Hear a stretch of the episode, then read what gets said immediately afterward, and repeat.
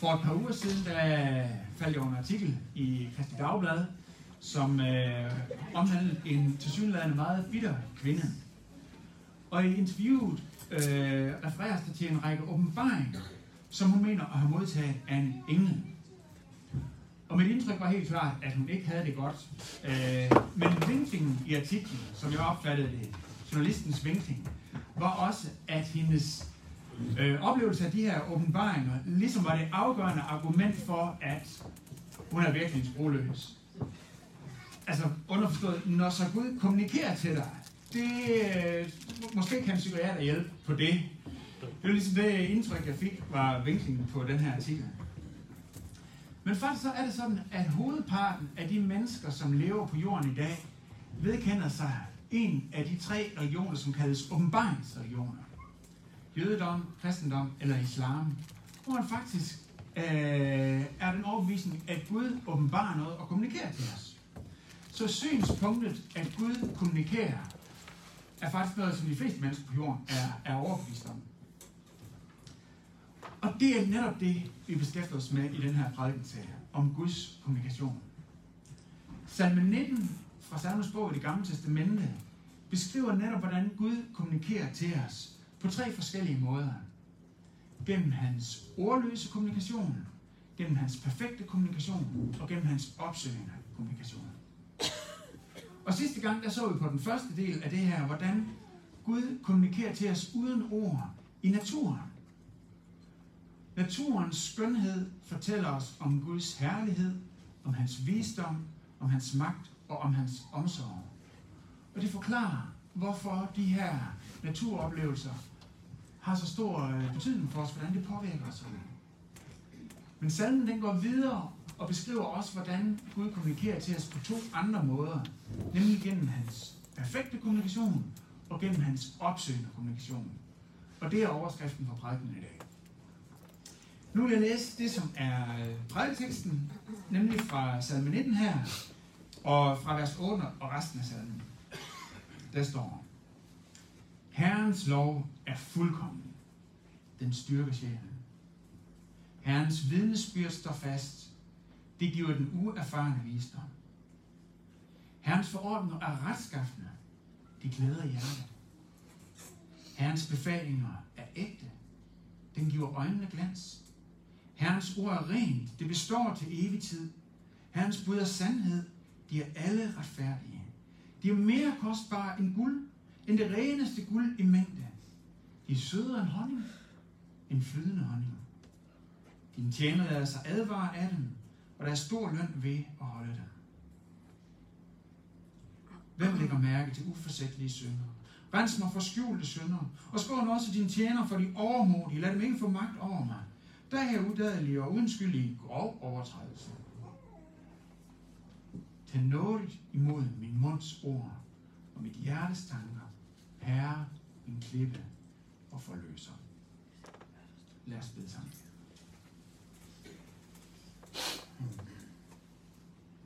Kære Gud Helligånd, vi beder om, at du nu vil tage Guds ord fra Bibelen og gøre det levende og kraftfuldt ind i vores liv, ind i vores hjerter, ind i vores tanker. Ved om du vil lade det kommunikere til os. I Jesu navn. Amen. Vi starter med vers 8, hvor der kommer en række udtryk omkring Guds kommunikation her. Der står blandt andet Guds lov, Guds vidnesbyrd, Guds ord osv.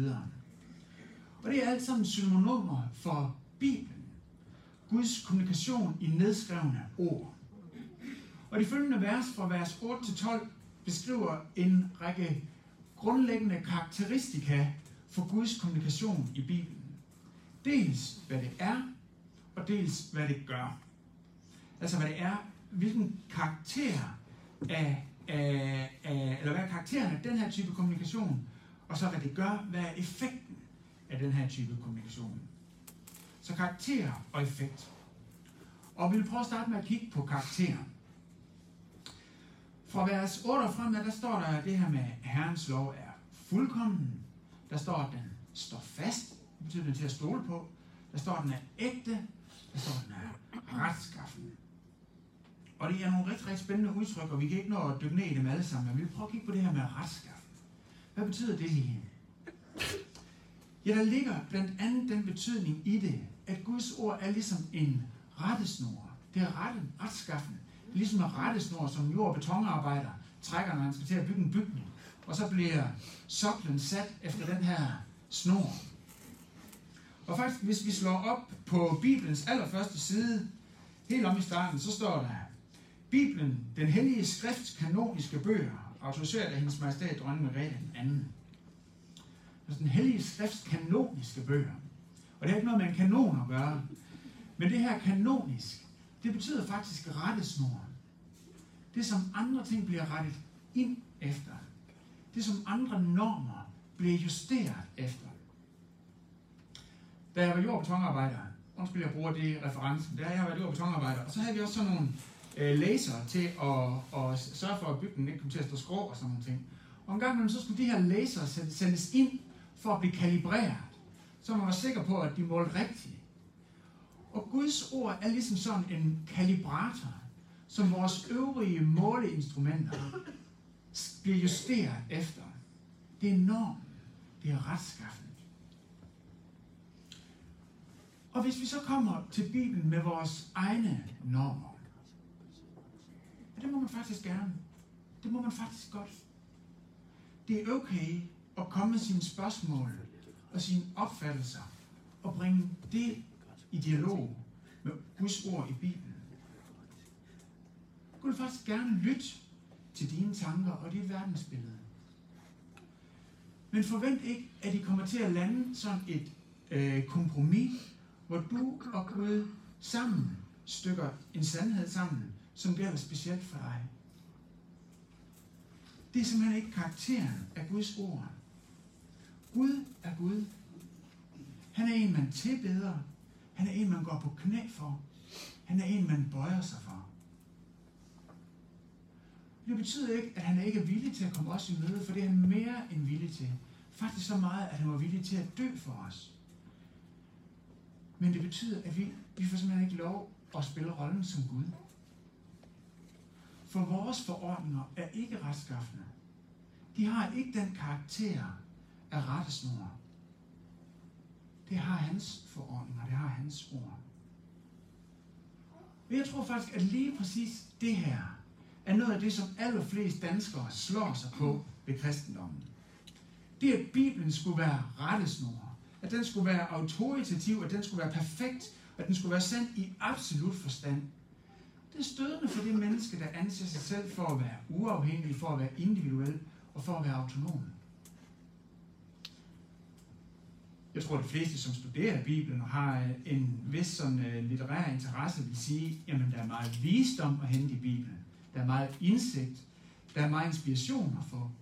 Men samtidig vil sige, at der simpelthen er tekster, som er outdated. Det kan vi ikke tage seriøst i dag. De er reaktionære, de er ligefrem stødende på grund af deres budskab. Vi kan simpelthen ikke følge dem længere, og ikke acceptere Bibelen som autoritet i absolut forstand. Og det er egentlig en fair indvending, for man skal også tænke selv. Men prøv så lige at tænke med mig et øjeblik. Har du overvejet, at der faktisk ikke gives et sæt universelt stødende tekster? En hver tid og en hver kultur og sted har forskellige ting, de støder sig på i Bibelen. Lad mig prøve at komme med et par eksempler. Hvis du lever i en kultur, hvor sammenhold i familien er afgørende for overlevelse, det har det faktisk været i de fleste kulturer, som har eksisteret igennem verdenshistorien. Og i sådan nogle kulturer, der vil man sige, at sex uden for ægteskabet, det er helt klart egoistisk. Det er samfundsnedbrydende, det er katastrofalt, fordi familiesammenholdet er helt uomgængeligt for, at verden kan bestå. Og når de kulturer så hører Bibelens tale omkring seksualetikken, så vil de sige, jamen selvfølgelig, alt andet der var tosset, det er da logisk. Det er det eneste, der giver mening i den her sammenhæng. Det er sund fornuft. Men i den vestlige kulturkreds, som vi er en del af, der siger vi, at de samme tekster er de reaktionære, de stødende, de fuldstændig urealistiske. Det er outdated. Det kan vi ikke tage seriøst. Et andet eksempel. Hvis du har levet på en tid og på et sted, hvor der var korruption, altså dyb uretfærdighed, og hvor der var etnisk udrensning, som du har set, at familiemedlemmer blev skudt ned for øjnene af dig, og så læser bibelteksterne om tilgivelse mod alle, og afstå fra hævn, og elsk vores fjender, så vil det simpelthen opleves fuldstændig urimeligt, fuldstændig overreageret. Det kan man ikke. Det er fuldstændig imod al natur. Det er simpelthen urealistisk. Men i vores del af verden, hvor vi har relativt fredelige og retfærdige og komfortable samfund, så vil vi sige, jamen selvfølgelig, dialog og tilgivelse og samtale, det er den eneste vej frem, hvis der er en eller anden. Indse, at de tekster, som vi i dag finder stødende, er et produkt af vores specifikke geografiske placering i et vestligt samfund. Det er et produkt af vores sociale klasse, af vores socioøkonomiske baggrund, og de værdier, som præger vores tid. Enhver kultur finder forskellige ting stødende. Og det, som du og jeg finder stødende, finder vi stødende på grund af vores specifikke kulturelle baggrund, af vores placering i et dansk samfund. Og hvis vi så siger, jeg tror ikke på Bibelens autoritet, fordi det og det og det er stødende, så det vi i virkeligheden siger er, min kultur er overlegen i forhold til andre kulturer. Mit synspunkt er overlegen i forhold til alle andre. Og det er faktisk utroligt snæversynet og kortsigtet. Det er lige præcis den kulturimperialisme, som hele woke-bevægelsen forsøger at gøre op med. Den eneste måde, du kan vide, at du rent faktisk lytter til Gud og tænker selvstændigt, i stedet for bare ukritisk at overtage kulturens synspunkter, er, hvis du rent faktisk lytter til de tekster, du finder allermest stødende. Prøv at overveje. Halvdelen af de synspunkter, som dine oldeforældre højst sandsynligt har haft, er noget, som vi i dag vil skamme os over og tage afstand fra. Men ved du hvad? Dine oldebørn vil højst sandsynligt have det på samme måde med halvdelen af de synspunkter, du har.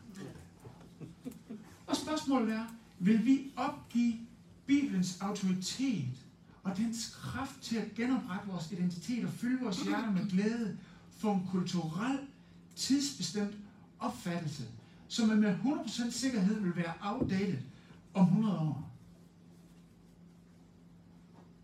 Vil vi ophøje det, som vores kultur anser for stødende, til en autoritet over Bibelens ord? En norm, som vi kommer og sorterer i Bibelens tale ud fra. Når vi ved, at den er kulturelt bestemt, vi ved, at den vil være outdated på et tidspunkt. C.S. Lewis, han siger, citat, all that is not eternal is eternally out of date.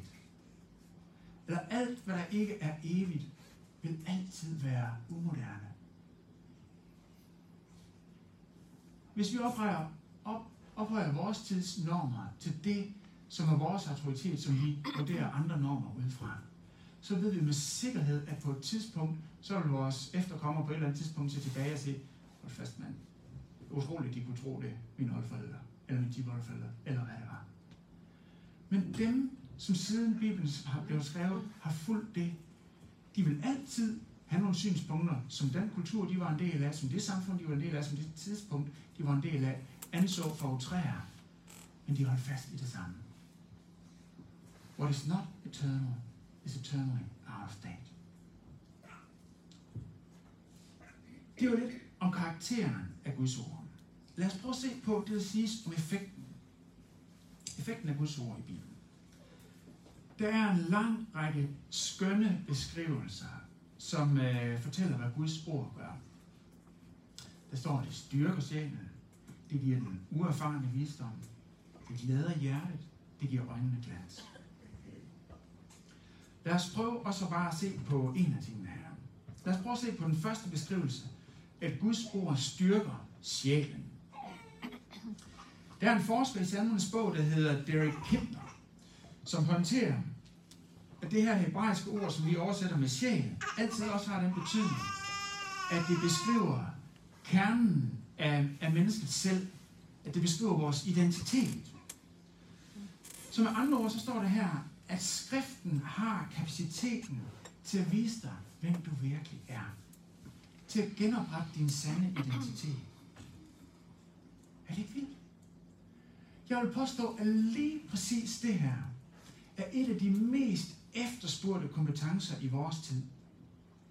Så mange mennesker, ældre som yngre, kæmper med et stort, stort ubesvaret spørgsmål.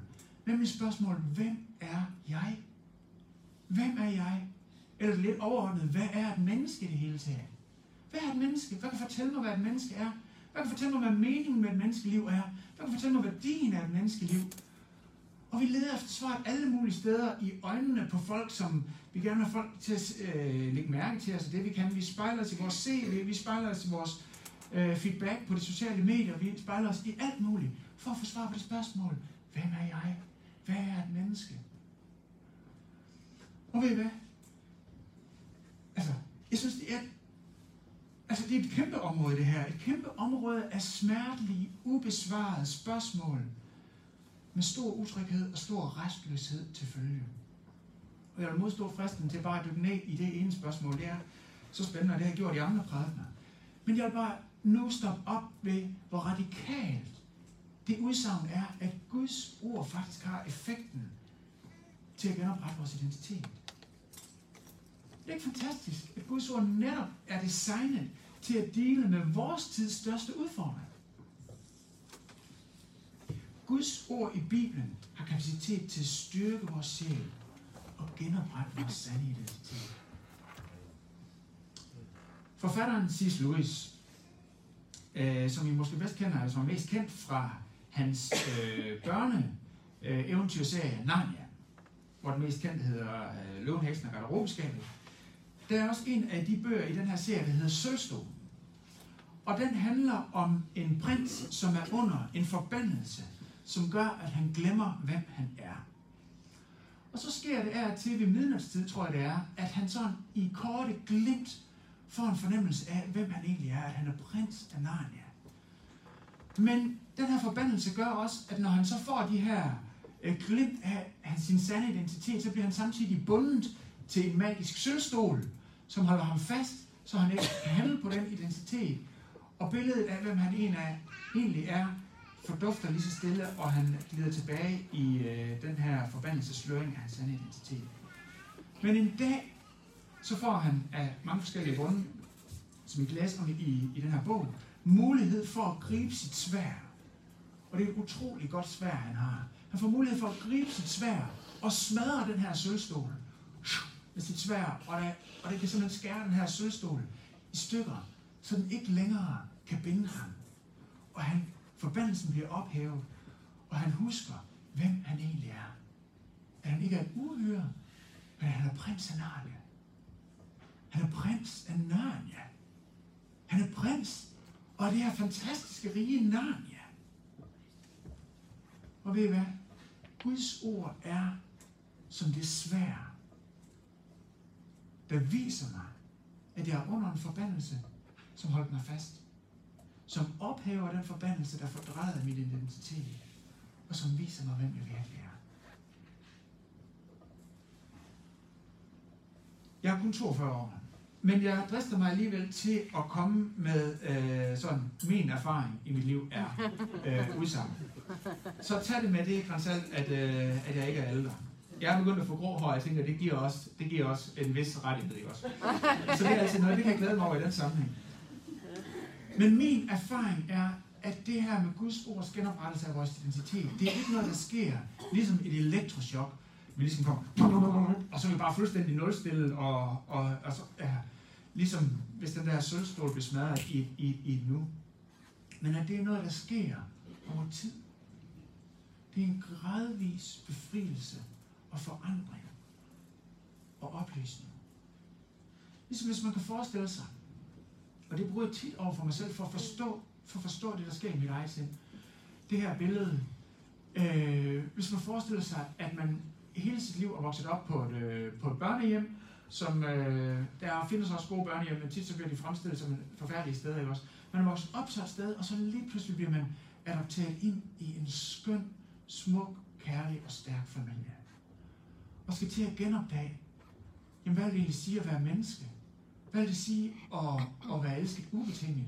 Hvad vil det sige at have tilknytning? Og man skal først til at finde ud af det. Hvem er jeg egentlig i lyset af det at have en far og en mor, som gør sådan og mener sådan? Og hvad betyder det for mig? Hvad betyder det for mit liv? Hvad betyder det for, hvem jeg er? Hvad betyder det for, for alt i mit liv? Hvad betyder det for hele min fremtid? Ved I hvad? Sådan oplever jeg også det, at Guds ord genopretter vores sande identitet. Det sker langsomt. Det sker over tid. Ligesom et barn, der først skal til at lære ord og få begreb om virkeligheden. Det er et rigtig godt udtryk, det her med at få begreb om. Men der er nogle ting, man først kan forstå, når man har ord for det, når man har begreb om det. Så er Guds ord også langsomt i gang med at genoprette vores sande identitet. Fortæl os, hvem vi er. Fortæl os, hvad det her liv det går ud på. Det sker hen ad vejen. Effekten af Guds ord er, at det styrker sjælen. Så er der også en anden ting, som jeg synes, vi skal lige prøve at stoppe ved. Der står det her med i vers 9, at Herrens forordning glæder hjertet. Herrens forordninger glæder hjertet. Herrens befalinger giver øjnene glans, står der. Jeg synes, det er fascinerende det her med, at salmen simpelthen beskriver en glæde, som er i hjertet og har den effekt, at det lige langsomt arbejder sig indefra og ud, så det giver øjnene glans. Og det er måske lidt underlige, eller i hvert fald bemærkelsesværdige ved den forekomst i netop den her salme er, at det beskriver alle kategorier af Guds ord. Det beskriver også Herrens lov, hans forordninger, hans befalinger. Og jeg tror, jeg vil forestille mig, at der nu var stået Herrens løfter, eller giver glæde, eller Herrens vidnesbyrd, eller Herrens opmuntrende historie, giver øjnene glans, eller sådan noget. Men det står om Herrens lov, hans befalinger. Og det beskrives sådan der med de stærkeste udtryk for stærk og tilfredsstillende sanseoplevelse, som man kunne komme i tanke om på det her tidspunkt. Nemlig velsmagende honning. Det er nok det sødeste, man kunne forestille sig også. De er endda bedre end det. Der står i vers 11b, de er sødere end honning. Endda den bedste honning, flydende honning. Det er bedre end den her stærkeste smagsoplevelse, som vi alle sammen kender til, som det allerbedste. Og jeg tænker, hvis det skulle oversættes til kollingensisk, så havde der stået et eller andet med, Herrens ord smager simpelthen bedre end en 5-retters gourmetmenu med vinmenu på restaurant et eller andet delikat. Og helt ærligt så om Herrens lov. Prøv at stille de 10 bud i os. Jamen, det giver en fin mening. Det er okay, det er tungt fornuft og sådan langt hen ad vejen, ikke også? Men gourmetmenu, altså helt ærligt, en sødme, noget der giver livsgnist i øjnene. Altså, hvad er det for en verden, vi ser inde her, hva'? Hvad er det for en forestilling? Og C.S. Lewis igen siger, at det er et udsagn. Det her giver kun mening som et udsagn fra et hjerte, der er, citat, overvældet af en skønhed, som ommøblerer selve strukturen i vores hjerte. Det giver kun mening som udsagn fra et hjerte, der er overvældet af en skønhed, som ommøblerer selve strukturen i vores hjerte. Det synes jeg lyder spændende. Og det har salmen faktisk også noget om. Og så er vi nemlig fremme ved det sidste hovedafsnit, som omhandler, hvordan den her ommøblering af vores hjerte sker. For den ommøblering af vores hjerte sker, når vi møder Guds opsøgende kommunikation. Guds opsøgende kommunikation i kødet, har jeg valgt at kalde det. Det vender jeg tilbage til hvorfor. Jeg vil lige læse de vers, som er fra vers 13 og frem. Salmisten siger, hvem lægger mærke til uforsætlige synder? Rens mig for skjulte synder. Skål også din tjener for de overmodige. Lad dem ikke få magt over mig. Da er jeg udadelig og uden skyld i grov overtrædelse. Og så skal jeg bare skifte, og han lige pludselig siger, til nådelig mod, min mundsår og mit hjertes tanker, Herre, min klippe og forløser. Altså, Jeg ved ikke, om jeg har mærket til, men det er sådan, der nærmest er en modsætning, bare inden for de her tre vers. Han starter i vers 13 med at sige, hvem lægger mærke til uforsætlige synder? Og det er et retorisk spørgsmål, hvor svaret er, men det er der ingen, der gør. Der er ingen, der lægger mærke til alt, hvad vi kommer til at tænke eller gøre, eller uforsætlige ting. Og derfor siger han i vers 14, at det bedste, vi måske kan håbe på at opnå, er, at vi er uden skyld i grove overtrædelser, sådan de voldsomme ting, som altså, det er måske det bedste, vi kan håbe på. Og det står i voldsom skarp kontrast til vers 15, hvor han siger, tag noget imod min munds ord og mit hjertes tanker. Og jeg vil lige prøve at beskrive lidt, hvorfor det er så voldsomt. Oversættelsen af det hebraiske i de her vers er, oversættelsen til dansk er lidt svær. I den gamle danske oversættelse stod der, må min munds ord sammen med mit hjertes tanker være dig til behag. Og både den her formulering med at tage imod og formuleringen med at være til behag beskriver det samme, nemlig en reference til ofrene i templet i det gamle testamente.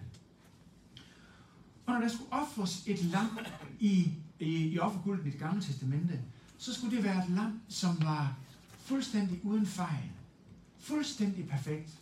Det skulle ikke være et sygt lam, eller et halvt lam, eller et som landmanden alligevel har set. Det her, det passer ikke så godt ind i mit avlsprogram med besætningen, så det kan vi lige ofre. Men det skulle være et perfekt lam.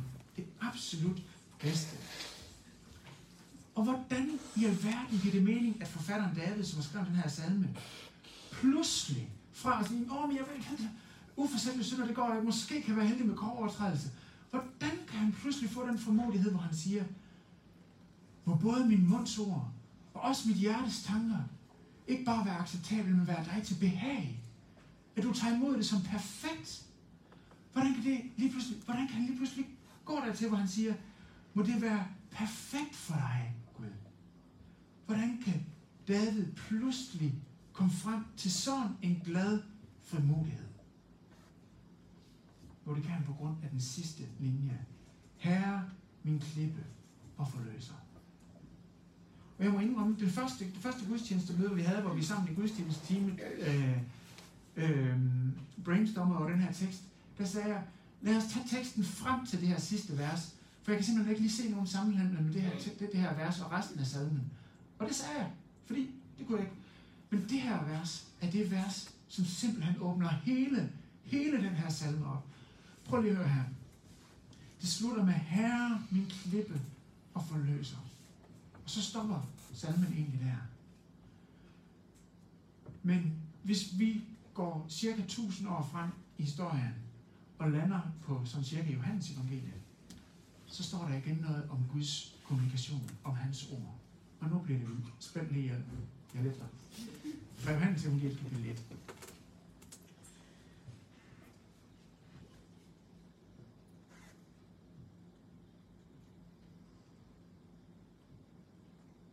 I begyndelsen var ordet, og ordet var hos Gud. Og ordet var Gud. Han var i begyndelsen hos Gud. Og alt blev til ved ham.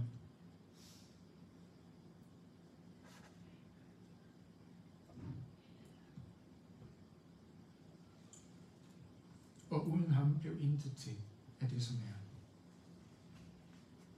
Og ordet blev kød og tog bolig iblandt os. Ordet blev kød og tog bolig iblandt os. For det første så siger det her noget helt vildt omkring bare den lærer, som Gud har givet os i Bibelen. Han siger, det er mig. Det er mig. Mit ord er levende, ligesom mig. Og det er det samme ord med den samme kraft, som jeg brugte, da jeg talte verden, til eksistens i skabelsens morgen. Og det er en helt crazy tanke i sig selv. Men det bliver helt vildt i vers 14. Hvor der står, og ordet, som vi så lige har hørt, er Gud selv. Ordet blev kød, altså blev menneske. Gud tog kødelig eller menneskelig skikkelse på sig, da han blev født som menneske. Og det er en fuldstændig crazy tanke i kristendommen. Og det kan man bruge et helt liv på, bare at meditere over den ene ting. Og man kommer aldrig til at kede sig, det lover jeg. Det er fuldstændig vildt. Og vi finder ikke den tanke noget andet sted, i nogen anden filosofi, i nogen anden religion, eller i noget andet verdensbillede. For hvad efterlod Buddha? Hvad efterlod Sokrates? Hvad efterlod Mohammed? De efterlod en lærer. Og det er fint nok. Det har vi også. Gud har også givet os en lærer. Men hvad gjorde Gud? Ja, han sendte ikke bare en lærer. Han kom selv. Han kom selv. Han blev menneske i Jesus. Han kom selv i øjenhøjde med os. Han oplevede ganske almindelig fristelse, ligesom vi oplever det. Han oplevede menneskelig skrøbelighed. Og hvorfor kom han så selv? Kom han for at sige, nu skal I også huske det, jeg har skrevet. Men det sagde han også. Men det var ikke derfor, han kom. Han kom for at opfylde alt det, der er skrevet. Han kom for at opfylde alt det, der er skrevet. I salmens vers står der om Guds ord, at det har... Tak skal du have. Det er verdens bedste formand. Tusind tak.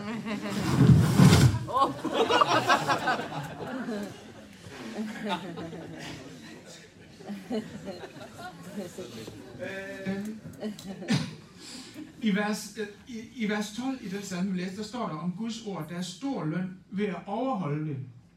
Jamen dejligt nok. Fint. Problemet er bare, det er der ikke noget menneske, der har overholdt 100%. Udover da Gud selv blev kød, blev menneske i Jesus.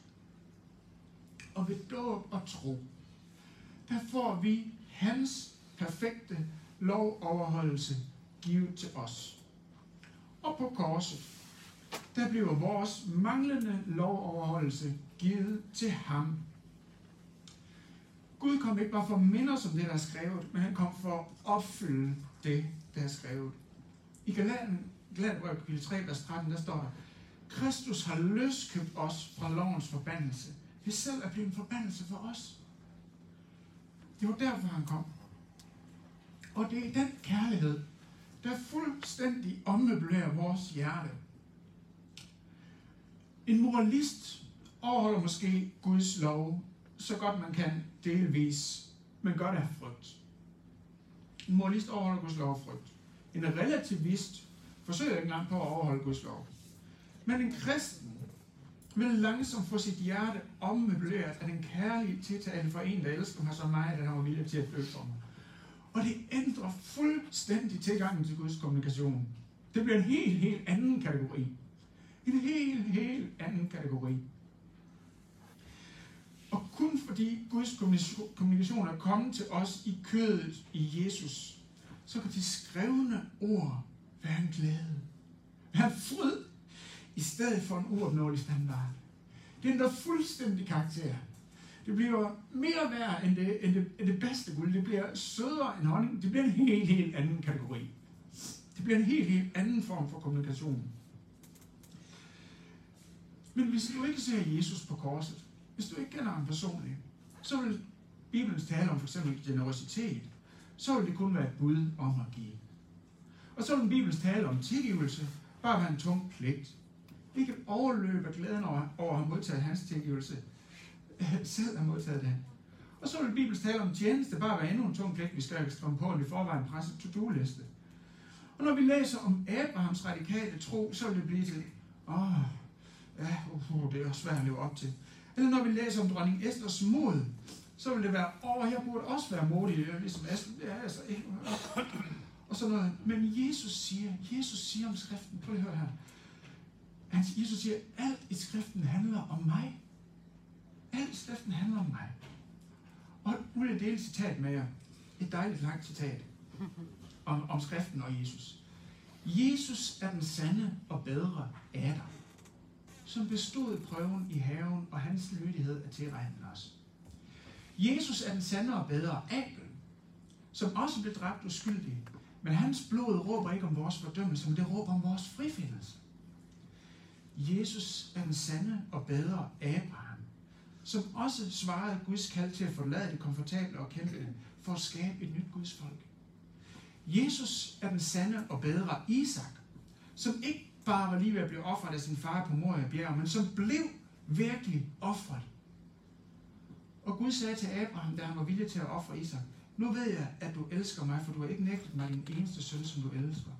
Og nu kan vi sige til Gud, nu ved jeg, at du elsker os, for du har ikke nægtet os din eneste søn.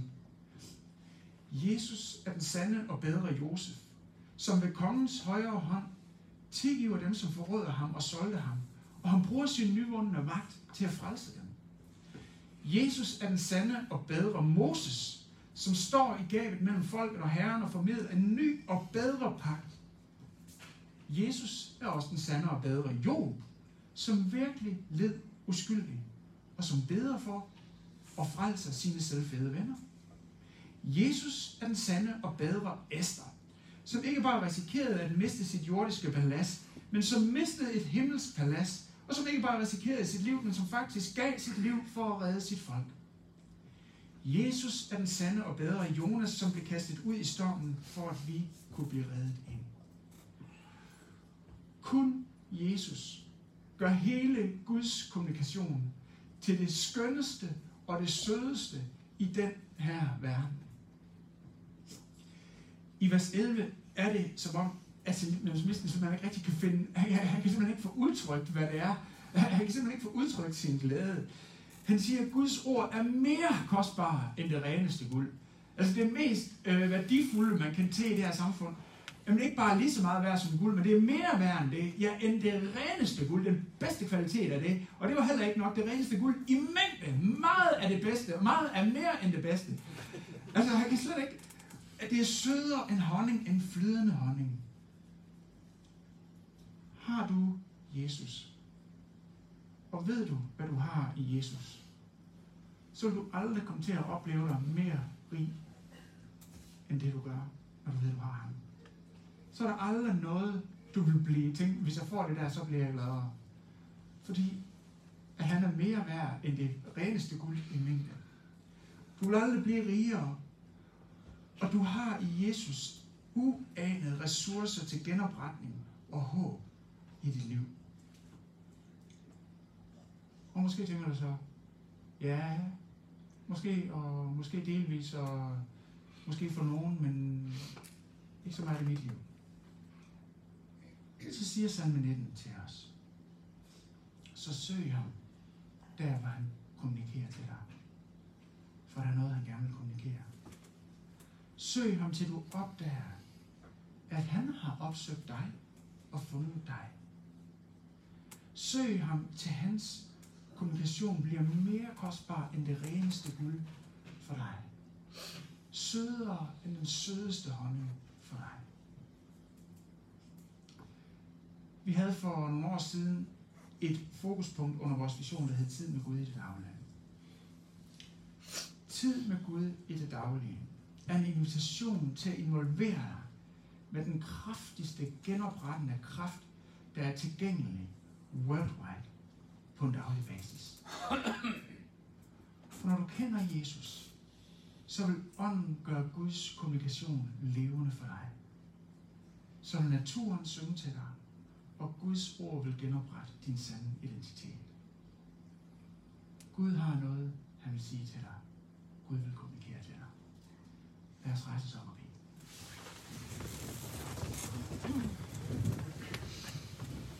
Og det har han. Og så Gud, han har simpelthen, han vil sige til os. Så lad os starte med bare lige individuelt at stå i stillhed i 20 sekunder og spørge Gud, hvad er det sådan lige, du vil sige til mig personligt i dag?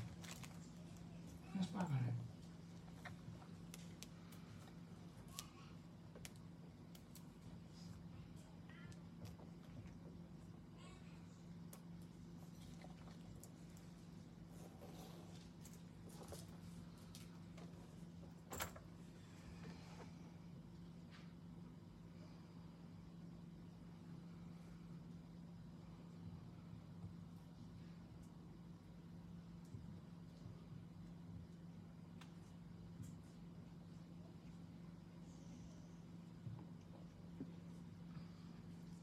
Jesus, jeg priser dig, fordi at du har bøjet dig ned til os. Tak fordi du kender hver eneste, der står i den her kirkesal lige nu. Og tak fordi du ønsker at tale til hver eneste. Tak fordi du har noget godt at sige. Tak fordi at hver eneste gang du åbner munden, eller kommunikerer til os på forskellige måder, så er det bare noget, der gør vores liv smukkere, sandere, stærkere. Fordi at alt godt kommer fra, at du er bare god. Jesus, jeg beder om, at intet må stå mellem dig og os, og at ingenting må forhindre os i, at din kommunikation når til os. Og far, jeg beder om, at det må blive til en virkelighed i vores liv, at vi modtager din kommunikation på en daglig basis.